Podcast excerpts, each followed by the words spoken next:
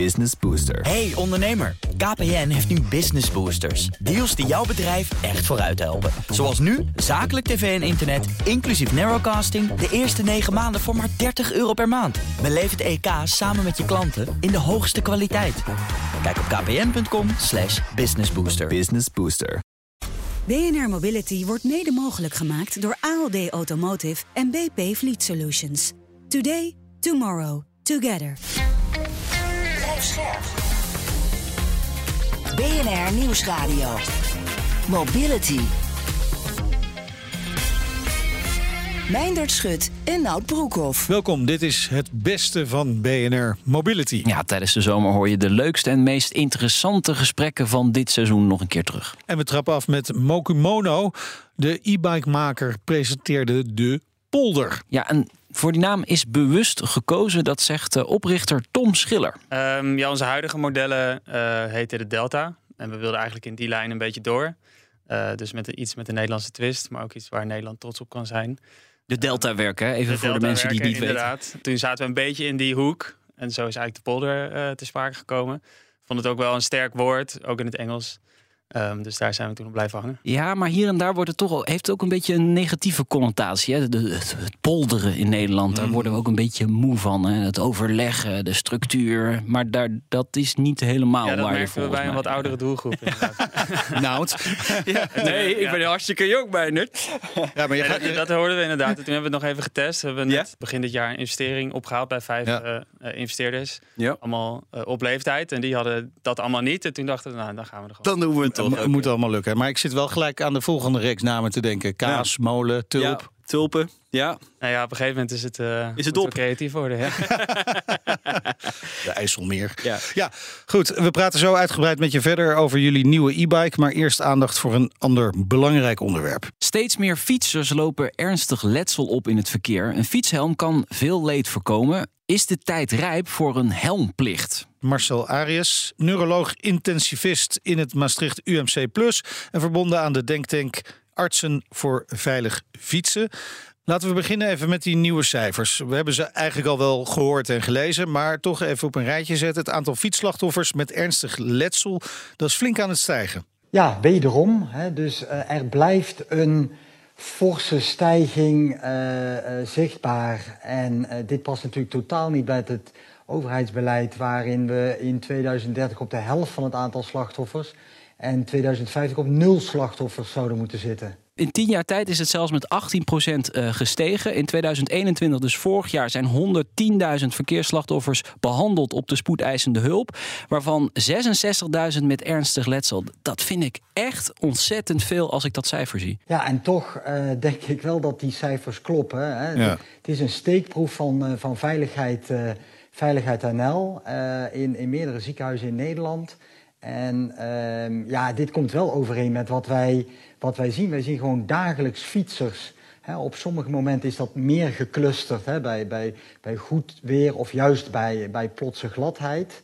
En eigenlijk hebben wij op onze intensive care ja, om de twee weken toch wel een fietsslachtoffer liggen. Ja, maar jij, jij werkt ook op die intensive care. Wat zie je dan precies voorbij komen? Nou, op de intensive care zien we de, de, er, de ergste gevallen eigenlijk. Ja. Um, kijk, op de spoedeisende hulp ziet men, als je het over fietsslachtoffers hebt, voornamelijk botbreuken.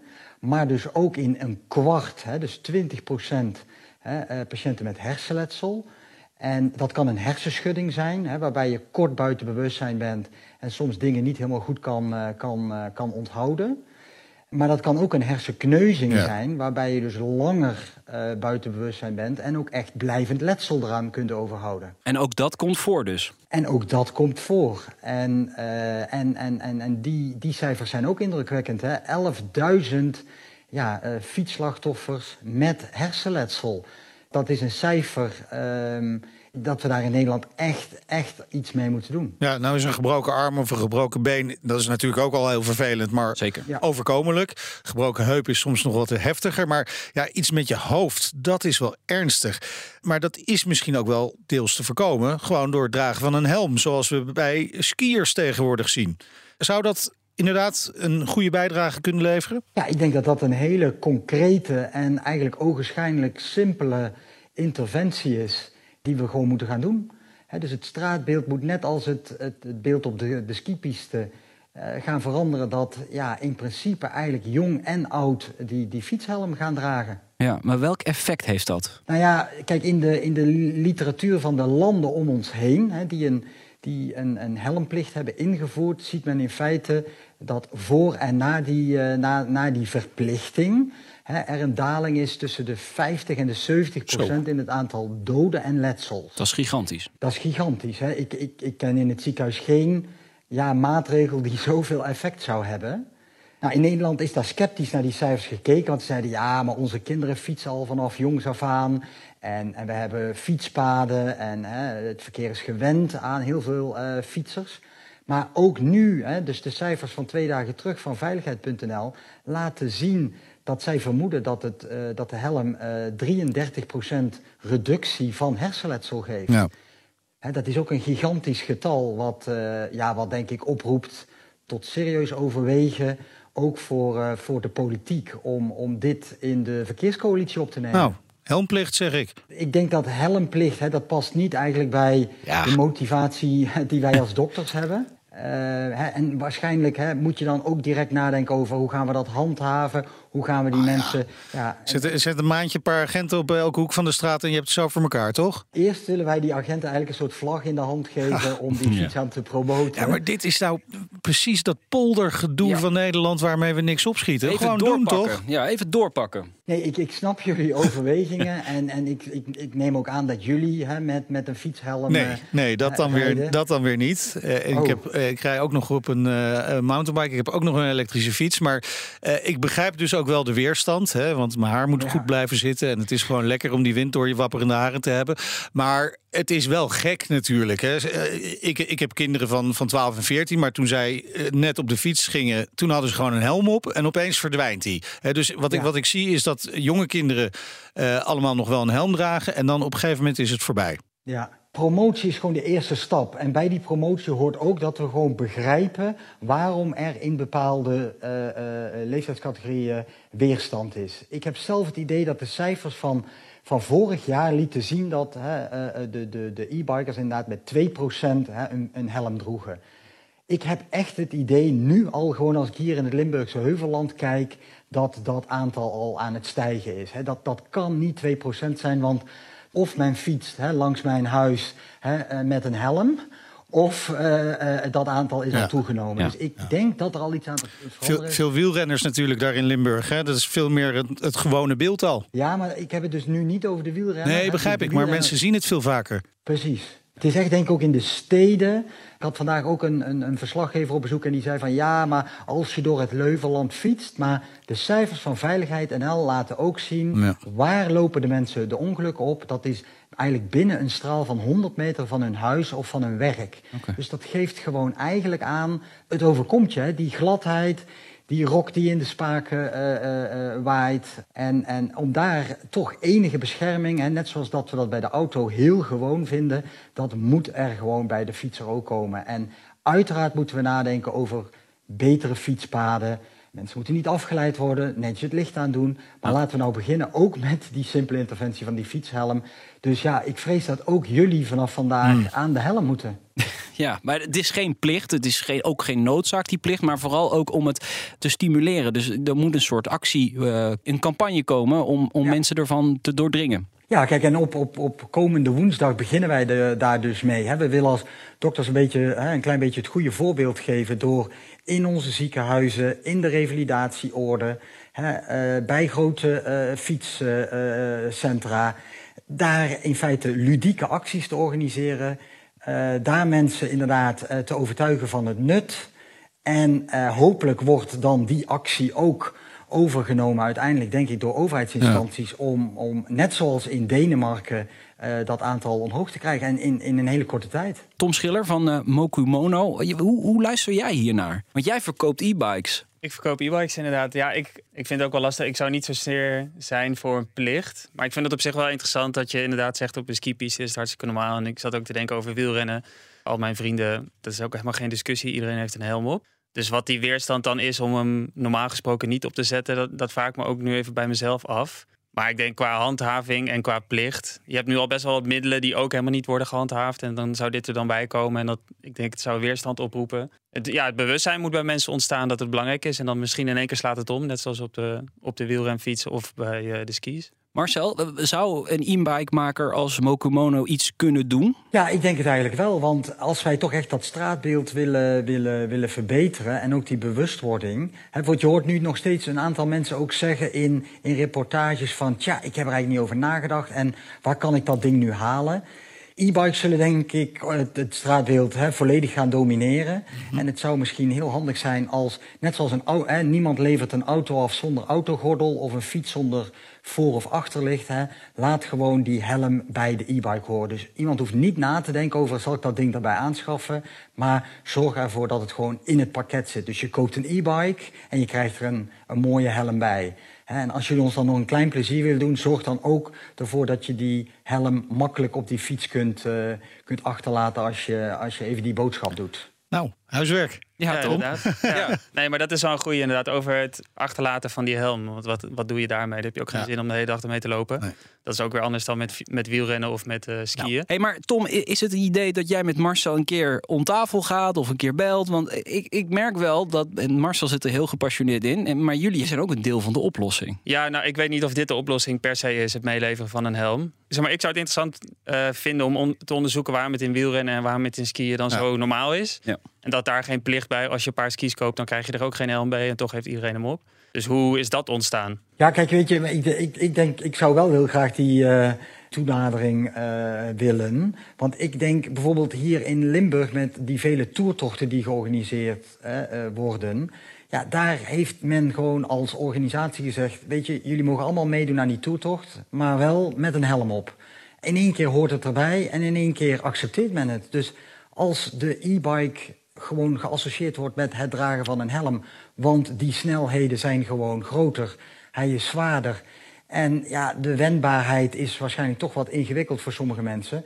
Dan wordt op een gegeven moment die associatie gewoon gelegd van... ja, met een, met een e-bike, ja, daar moeten we gewoon zeker een helm dragen. En dan zijn we er denk ik al voor een heel groot gedeelte. Dus ik snap inderdaad de vraag van hè, waarom weerstand andere kant denk ik dat er ook altijd heel veel praktische zaken zijn. En laten we die nou zoveel mogelijk weghalen. Woensdag is er sowieso uh, aandacht voor, want dan is de landelijke dag van de fietshelm. Bedankt uh, voor je tijd, uh, Marcel Arias. Hij is neuroloog, intensivist in het Maastricht UMC+. BNR Mobility. En wij praten verder met medeoprichter Tom Schiller van e-bike-maker Mokumono uit Diemen bij Amsterdam. Afgelopen week werd dus de polder onthuld. Dat is een beetje jullie SUV. Ja, dat klopt inderdaad. Trouwens, als dit wordt uitgezonden, dan zitten we in, uh, zitten we in Amsterdam. We gaan maandag verhuizen. Dus dat is even goed om te zeggen. Maar uh, de nieuwe polder inderdaad, ons nieuwste model. En uh, we hebben nu twee modellen op de markt. De, S, de Delta S en de Delta C. die kun je ook customizen in een eigen kleur. En dan hij ziet er sowieso al wel ehm, eh, sportief uit en dat is hij ook. En dan wordt het een beetje een sportauto voor mensen. Zo gaan ze er ook mee om. Hij wordt zo mooi in een, in een prachtige kleur gespoten dat ze eigenlijk bang zijn om hem uh, bijna te gebruiken. En het idee van de polder is een robuuste, solide ah, fiets. Die gewoon alles aan kan waar je denkt, oké, okay, kan, ik, uh, kan ik mee doen wat ik wil. En dat komt altijd goed. Nou komen er steeds meer e-bikes op de markt, steeds meer merken. Hoe wil Mokumono zich onderscheiden van de rest? Nou ja, wij zijn onderscheidend omdat wij zoveel mogelijk van onze productie in Europa proberen te doen. We zijn in eerste instantie gestart met de ontwikkeling van een nieuw productieproces om ons frame, dat is eigenlijk de hart van, het hart van, een, van, een, van elke fiets, uh, in Nederland te produceren. Daar hebben we een eigen geautomatiseerd productieproces voor ontwikkeld. omdat normaal gesproken een fietsframe met de hand wordt gemaakt. En dat gebeurde ooit in Europa, maar al een hele tijd in China. En wij wilden gewoon een Nederlandse fiets maken. Dus daar hadden we een ander proces voor nodig. En nu ook weer met de polder proberen we zoveel mogelijk andere onderdelen ook te herontwikkelen. Om dan ook weer in samenwerking met Nederlandse producenten hier te maken. Uh, en anders met um, uh, Europese producenten. Om uiteindelijk tot een 100% Europees gemaakte fiets te komen. En dat vinden we ook belangrijk vanuit een duurzaamheidsperspectief. Ja, 100%. Maar dat is nog niet gelukt. Want ik lees overal dat het maar 90% is. Maar ja, best veel. Ja. ja, dus de, uh, de polder, het nieuwste model, zit dan op 90%. Uh, vanaf 65% voor de delta's. Oh ja. Uh, dus we hebben daar al best wel een stap in genomen. Dus bij de delta maakten we echt het frame zelf. En nu voor de polder ook de voorvork, stuur, stuurpencombinatie. Velgen, spatborden. Um, dus ja, we zetten steeds meer stappen. En ja, hoe meer tijd we hebben, hoe meer onderdelen we gaan herontwikkelen. Maar, maar die laatste 10%, uh, hoe lang gaat dat nog duren? Um, ja, dat gaat eigenlijk best wel snel. Ik denk dat elektronica is het allerlastigst. Eén belangrijk onderdeel is de motor natuurlijk. Ja. Komt nu nog uit Taiwan, maar de fabrikant uh, is voornemend om dat in 2024 ook terug te halen naar Duitsland. Oké. Okay. dat is een hele grote. En dan ja, hebben we nog twee jaar om ook die andere elektrische componenten, om daar uh, partners voor in Europa te vinden. En dan zijn we een heel eind. Welke gedachte zit hierachter? Nou, het is gestart vanuit sentiment naar eigenlijk de verloren Nederlandse fietsindustrie. Dus dat is in 2014 eigenlijk de motivatie geweest om voor ons om te starten. Uh, en inmiddels zit er ook gewoon um, ja, vanuit een duurzaamheidsgedachte gewoon een belangrijk ja, idee achter. Dat, um, dat je gewoon dingen, als je die hier zou kunnen maken, uh, dat je dat ook zou moeten doen. Je bespaart 22.000 kilometer transport op zee. Daarnaast is er ook, hebben we afgelopen jaren gezien, afgelopen twee jaar gezien, dat de afhankelijkheid van één soort fabriek in de wereld ook nou niet altijd per se even wenselijk is. Nee. Om tal van redenen. Dus daar willen wij ons gewoon hard voor maken. Ja, voor gewoon ja, wat dat betreft is je timing natuurlijk perfect. Dat nou. je in deze tijd productie hier naartoe haalt, of al hebt gehaald, past precies bij deze tijd. Ja, wij waren er al even mee bezig. Ja, ja nee, precies. Maar uh, nu komt dan alles samen blijkbaar. Ja. Maar is het ook kosteneffectief? Um, ja, dus uh, zeker met ons nieuwe model hebben we wel echt wat uh, innovaties doorgevoerd, ook in ons eigen proces. Uh, waarmee we ook in combinatie met nu de gestegen transportprijzen ongeveer op hetzelfde prijsniveau zitten als een frame uit Azië. En dat is wel echt een grote doorbraak. Terwijl onze volumes nog niet eens giga zijn. Maar, hoe werkt jullie proces dan? Hè? Want het is niet voor niets dat het naar China is gegaan, dat, dat maken van die fietsframes. Ja, dat komt omdat het eigenlijk gewoon, als je nu naar China gaat en je gaat naar een, fietsfabriek uh, kijken, een fietsframefabriek, dan is het nog steeds gewoon heel veel handwerk. En dat hebben wij er gewoon uitgehaald. Dus we zijn gaan kijken welke technieken zijn nou, zijn nou al geautomatiseerd. Uh, dat is dus bijvoorbeeld het stansen van plaatmateriaal, zoals een auto in elkaar. Ja. ja, zoals een auto eigenlijk wordt gemaakt. Die technieken zijn al doorontwikkeld. Daar werd nog geen fietsframe mee gemaakt. En dat doen wij nu eigenlijk. Uh, maar door dat stuk arbeid te vervangen voor een geautomatiseerd proces, uh, daar zit dan je winst. En als je dan aantallen hebt, ja, dan wordt het in één keer interessant. Wil je ook een voorbeeld zijn voor andere producenten? Dat is niet de missie, maar dat, dat gebeurt vanzelf. En uh, we weten wel al van produ andere producenten die zich bij onze pers bijvoorbeeld hebben gemeld het afgelopen jaar. Er is nu één frame daar ook in productie van een Amsterdams fietsmerk. Uh, weten we al, die hadden dat ook even gemeld. Een Amsterdams um, fietsenmerk. Ja, nee, niet degene waar iedereen dan denkt. Oké, oké. Ja. Maar die, die komt binnenkort ook. Tenminste, uh, die zou in productie moeten zijn. Dus ik denk dat ze hem binnenkort aankondigen. Ik heb hem nog niet gezien. En uh, we, hebben zelf, we zijn ook best wel een paar keer benaderd voor uh, opdrachten om voor hun een frame te ontwikkelen. En dat is in de afgelopen tijd alleen maar in stroomversnelling gekomen. Omdat iedereen iets moet met, die, ja, eigenlijk met dat leveringsprobleem. Dus het is dan minder vanuit een missie of minder vanuit een, vanuit een duurzaamheidsgedachte, maar puur om gewoon te kunnen leveren. Ik vind het ook wel een mooie fiets geworden. Wat vind jij, uh, Meindert? Ja, ik vind hem ook mooi. Luisteraars die niet denken, wat is het? De polder. We zetten een foto op uh, bnr.nl slash mobility. Ik keek naar het frame en ik dacht, dat frame is in één stuk, uit één stuk gemaakt. Maar dat is niet zo, hè?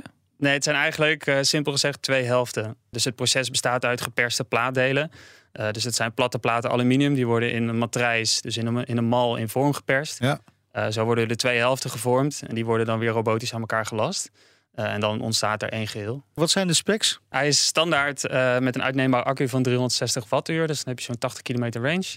Maar er kan ook een 540 wattuur accu in. En dus uitneembaar, wat een belangrijk uh, voordeel is. Waar, waarom, is dat, ja, waarom is dat belangrijk? Jullie hebben daar blijkbaar bewust voor gekozen? Ja, eigenlijk twee redenen. Ten eerste omdat het gewoon heel praktisch is voor heel veel mensen. Ja. dus je, je drie hoog achter woont, dan is het ja. erg lastig om zo'n zware fiets mee naar boven te sjouwen. Zeker, dus dat, is, dat is een belangrijk ding. En het tweede deel is eigenlijk dat een accu gewoon het zwakste ja, het, de zwakste plek is van een e-bike. Omdat een accu degradeert gewoon. Dat is een gegeven, ook in je laptop of in je smartphone. Ja, dat gaat helaas. op een gegeven moment, wordt dat minder. Of in je elektrische auto.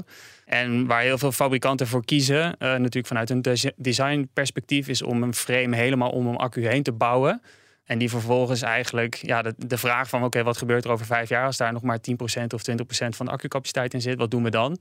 Ja, die wordt niet echt gesteld. En dat is eigenlijk best wel zonde, omdat je dan een tijdlijn op een fiets plakt. Uh, of op een e-bike plakt die eigenlijk helemaal niet correspondeert met een normale fiets. Want een normale ja, je, fiets... je, kunt hem toch wel vervangen, bijvoorbeeld bij dat concurrerende merk uh, waar we het nog niet over hebben gehad. Maar nee. dat, dat, is van Moof natuurlijk, hè, ja, erg als die, bekend. Als die besluiten, en dat, dat gebeurt ook, daar, daar zijn al verhalen van bekend. Van, van die generatie van vijf jaar geleden, die accu die maken we niet meer.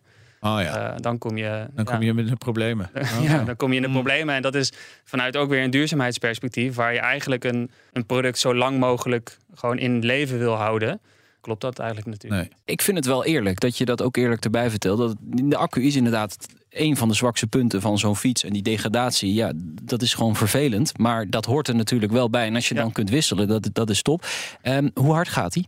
Hij is wettelijk begrensd op 25 km per uur. Wettelijk begrensd. Oké, dus ja. tunen, dat gaan, gaat dat gaan wij niet doen. Nee, en dat is ook net, net, natuurlijk in het stuk over, over ja, de helmplicht. Ik ja. bedoel, we hebben al een 25 km per uur plicht, maar die wordt ook niet gehandhaafd. Nee, nee. Ja, laten we daar dan eerst eens naar kijken. We hadden het natuurlijk net al uh, over vermogen. zijn wel bizarre overeenkomsten eigenlijk. Ook twee broers die begonnen zijn. Je hebt dan ja, met je tweelingbroer, dat is misschien nog net het verschil. Ze zijn ook begonnen eigenlijk met een niet-elektrische fiets, net als jullie. Is Van Moof ook jullie grootste concurrent? Um, ja, het is wel gewoon de naam die we veel horen natuurlijk. Wordt altijd daarmee vergeleken. precies, dus ja. benchmark is dat. heel vaak. En ook mensen die bij ons komen testrijden, die hebben vaak al daar getest of gaan daar nog testen. Dus uh, ja, daar ontkom je niet aan. Nee. Stel nou dat jullie heel hard groeien. Van Moof heeft wel problemen gehad met de service. Uh, als je de, de fora leest op, uh, op de websites, dan kom je daar wel het een en ander over tegen. denken jullie daar alvast over na? Ja, zeker. Nee, dat is hartstikke belangrijk dat je dat op de goede manier doet. we zijn net als zij ook een direct-to-consumer merk. Dus ja. iemand die koopt bij ons de fiets en dan hebben we binnen de garantieperiode sowieso natuurlijk nog een relatie met elkaar. Ja. Ja, en hoe beter wij onze fiets uh, afleveren, hoe minder vaak we elkaar gaan zien daarna. Wat eigenlijk heel fijn is. Dus wij hebben gewoon een incentive om ervoor te zorgen dat die fiets gewoon het goed doet. Ja. Uh, want anders moeten we erachteraan. Nee, ja, precies. Want, want jullie hebben gewoon zitten in Amsterdam. Stel nou iemand in Eindhoven koopt zo'n fiets. Die heeft weinig zin om helemaal hier naartoe te komen als er een probleem mee is. Ja, nee, dus wij gaan eigenlijk altijd er naartoe. Dus als er een probleem is met een fiets, dan zorgen wij dat we erheen gaan. Uh, dus we hebben gewoon een bus met, al, met alle gereedschap en uh, dingen die, die nodig zijn om een fiets te maken. En dat willen we gewoon niet te vaak doen. Nee, dus daar nee, proberen we nee, Stel dat jij succesvol wordt, dan ben je alleen maar aan het rondrijden misschien. Nou ja, als de fiets goed is, dan niet. Dan, dus, dan dus dat, is, dat, is onze, dat is onze input. En we vonden het nu ook belangrijk, omdat we gewoon alle problemen die er waren in die beginfase met de delta's in 2020, die wilden we zien. En elke productie, elke productiebatch die we hebben gemaakt, daar zit altijd weer een verschil tussen, omdat we gewoon dingen leren. Ja. En nu de polder is weer een uh, vervolg van, die, van dat leerproces. En daar denken we constant over na. Van, dan kan het gerepareerd worden? Wat kan hier kapot gaan? Hoe kunnen we dat oplossen? Maar als er iets fout gaat, dan moeten we er gewoon voor die mensen zijn. En dan rijden we er gewoon heen. Uh, en daar zijn we ook bezig met servicepartners die sowieso zo'n netwerk al hebben. Dus dat is okay. We gaan richting het einde. Eh, de, de polder gaat uh, natuurlijk uh, ongetwijfeld een succes worden. Zo, nou ja. Eerst nee. eens even zien, dan geloven. Ja, inderdaad. Vooral particuliere kopers of toch vooral zakelijk? Ja, we hebben nu eigenlijk bijna alleen maar particuliere kopers. we zijn nu wel voor de polder al in gesprek met een aantal bedrijven. omdat ik denk dat het een hele interessante fiets daar ook voor is. Omdat het, ja, het is een unisex frame, dus hij is breed inzetbaar met die uitneembare accu. Er uh, zijn ook wel branding mogelijkheden. Dus uh, ja, wie weet wordt dat een uh, nieuwe, nieuwe tak van onze, van onze business. En dit was het beste van BNR Mobility. Wil je deze of andere afleveringen terugluisteren? Kan natuurlijk via de BNR-app, Apple Podcast of in Spotify. Ja, vergeet je vooral niet te abonneren. En ook deze zomer kun je ons gewoon bereiken via de mail mobility.bnr.nl. Tot volgende week. Doei. BNR Mobility wordt mede mogelijk gemaakt door BP Fleet Solutions en ALD Automotive. ALD Automotive. Ready to move you. Business Booster. Hey ondernemer, KPN heeft nu Business Boosters. Deals die jouw bedrijf echt vooruit helpen. Zoals nu, zakelijk tv en internet, inclusief narrowcasting... de eerste 9 maanden voor maar 30 euro per maand. Beleef het EK samen met je klanten in de hoogste kwaliteit. Kijk op kpn.com businessbooster. Business Booster.